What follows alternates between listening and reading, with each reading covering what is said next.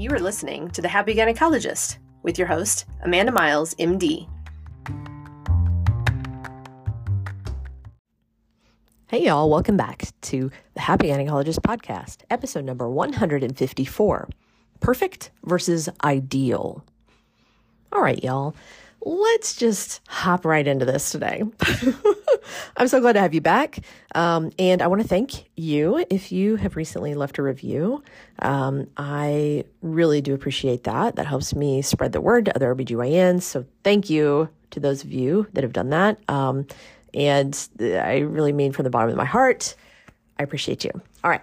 So I want to talk about today something that I think I see a lot of us out there doing because as high achieving people, right? We we often put a lot of pressure on ourselves.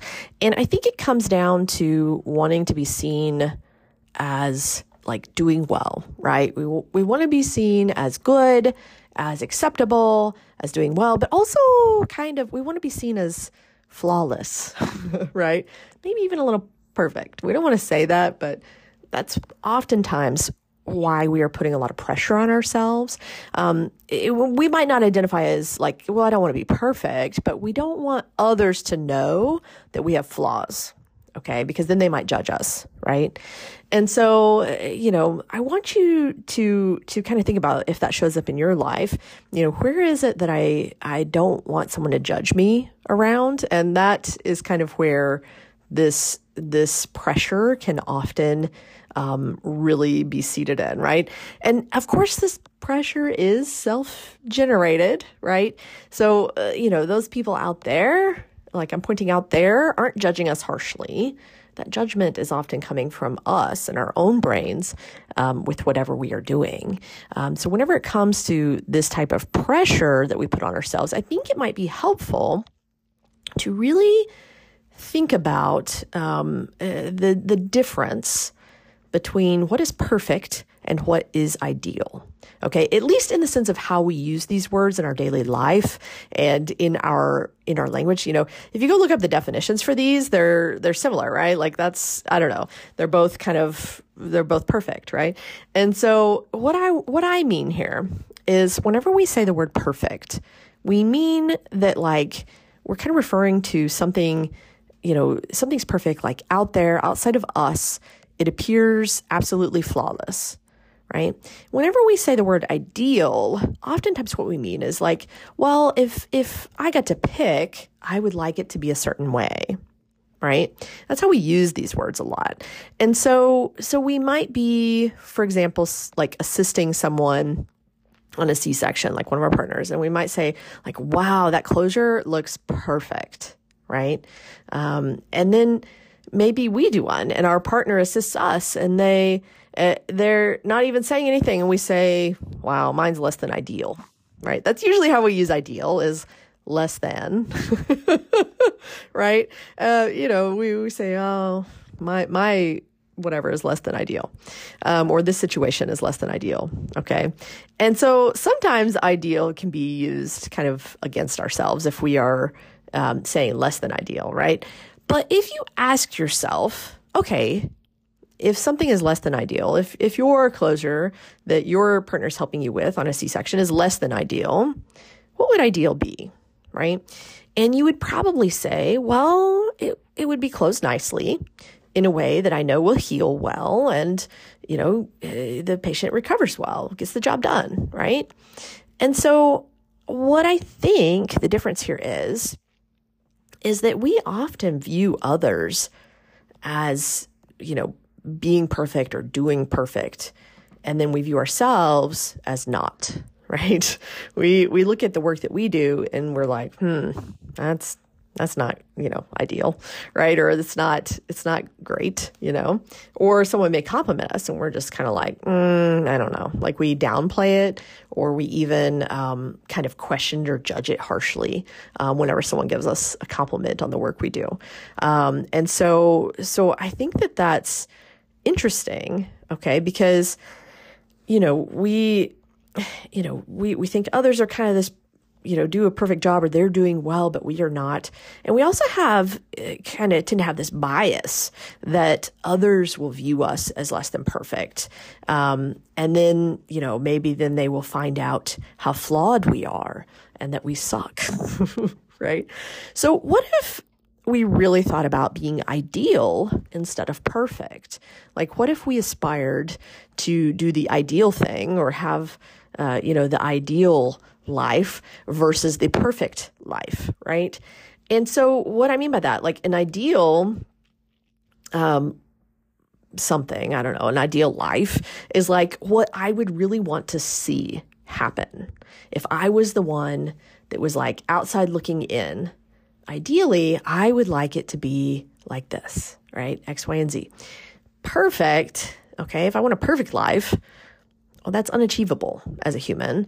And, you know, but we, we think like, well, uh, you know, I, perfect is what I think others should view me as typically. Okay. We don't, we don't like saying that, you know, we don't like admitting that, but we don't want others to know that we have flaws. And so, you know, we often strive to take good care of people, right? Um, and you know, we want to we want to you know do our notes in a way that appears perfect. We want to be seen as you know a good doctor that doesn't make mistakes. Um, we don't want someone to think that we have flaws, and you know that's you know that's something that we have to sometimes work on. Okay, and so an example. Um, of perfect versus ideal is something I see a lot from docs whenever it comes to charting, right? Charting isn't necessarily hard, it's just paperwork, right? We're all very good at typing. We know how to type. it's actually doing it, making ourselves do it, right? Um, it's the it's the mind drama that keeps us, you know, stuck whenever it comes to charting. And so um, what I you know think that that we we see often is like we we spin out right? Um, whenever we sit down to chart and um, we we think like well I, I'm so overwhelmed there's so much to do. And we also spin out in everything needs to be in here.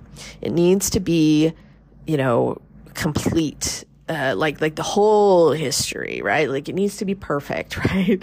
And especially if it's like a case that's going to be seen by another doc.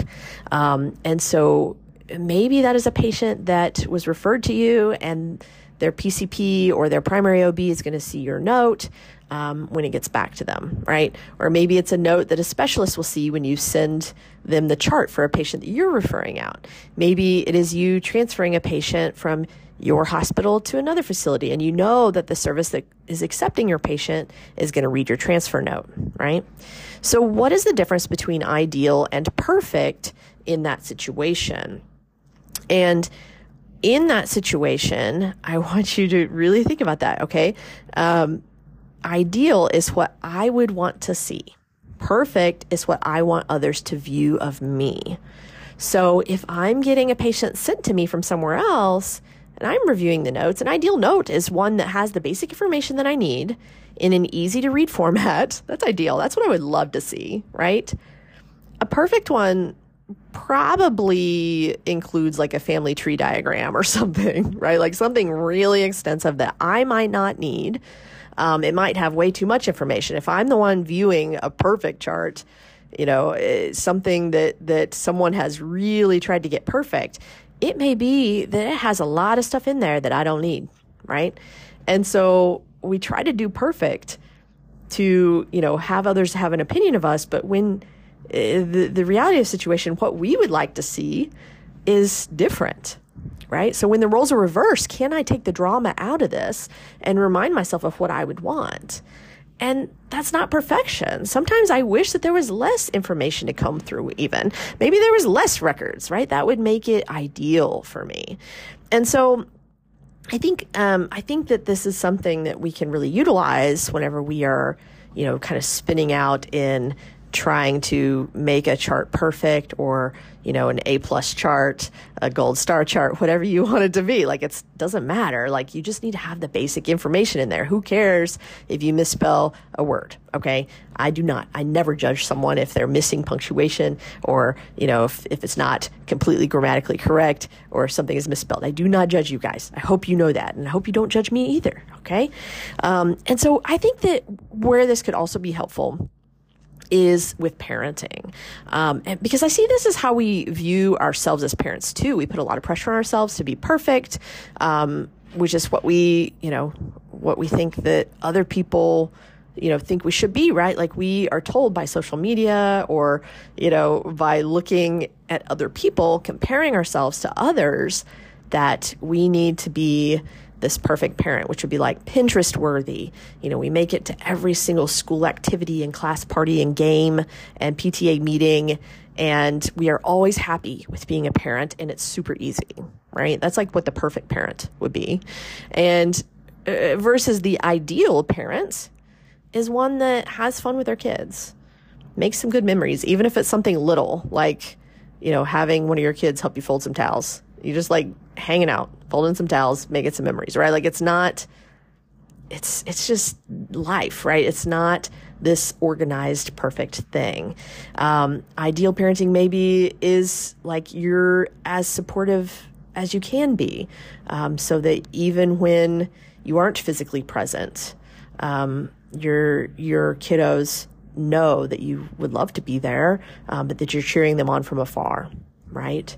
Um, and so, so ideal parenting like is what you would want. So, what would you want in in a parent? And like, if if you were a kid again, what would you want in a parent? That's an ideal parent. That is one that you know is is the what we should strive to be, right? Like that's what we really want to be.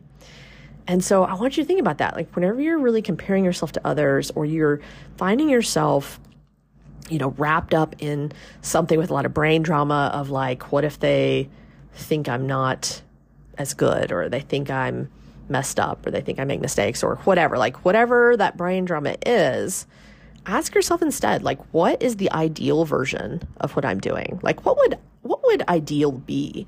Ideally, what would success look like for me? Right. And don't let your brain answer, well, like, ideally, it would be perfect. because that's fake. It's not real. Perfect is not a, a thing. It's like a fallacy, you guys. And so I want you to think about that. If if I had my way, how would this be? If what would my preference be? You know, in in an ideal world, I would prefer uh, to see X, Y, and Z. Okay, so whenever you find yourself like spinning out in a little bit of perfectionism or a little bit of, you know, control enthusiasm, right? If you're getting wrapped up in a lot of brain drama or comparing yourself or saying, I should be able to do X, Y, and Z, or I should be doing, you know, all these things to be considered a good parent. If you have the shoulds, maybe you should think about, okay, but what would an ideal parent look like? Okay. What would I like to see in a parent? Okay. And that's how you're going to start to kind of, kind of chisel away at those like perfectionism type thoughts and thought patterns that are holding you back. Okay. So ask yourself those questions and and see how this works for you okay? Um, first always always always we are gaining awareness so that we can actually apply this work. So if you aren't sure where where perfectionism or comparing yourself to others or like feeling like you want to control all the things if, if you aren't sure where this brain drama is even occurring for you then i want you to just start watching yourself okay? Like watching like being a watcher in like your brain and gaining awareness of where this is happening for you I like to write down all my thoughts so I can see, like, whenever I'm upset about something or I am like really in my brain drama, I'll just write it all out on paper and then I can like point at that paper, like, oh yeah, there it is. It's because I'm trying to be like what I saw on social media, or it's like I'm trying to be perfect because I think so and so is perfect and that they've got it right and I don't have it figured out like that.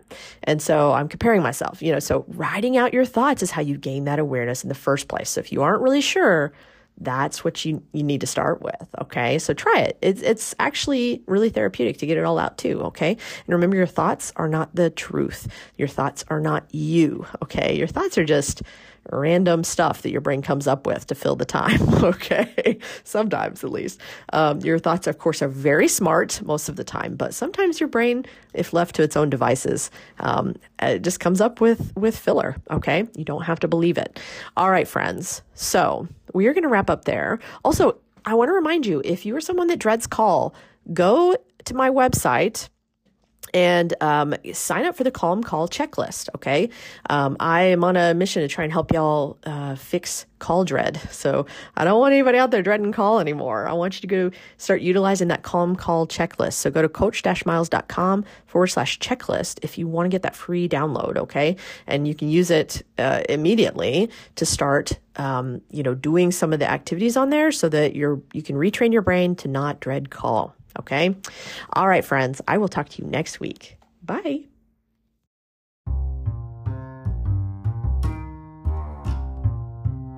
Thanks for tuning in. Remember, you can always get more free help from me by going to my website, www.coach-miles.com, and clicking on free resources. If this work has helped you and you're interested in learning more about getting out of burnout and upleveling your life as an OBGYN, definitely check out my six month coaching program, the Happy Gynecologist Group. You can always get more information on my website, coach-miles.com.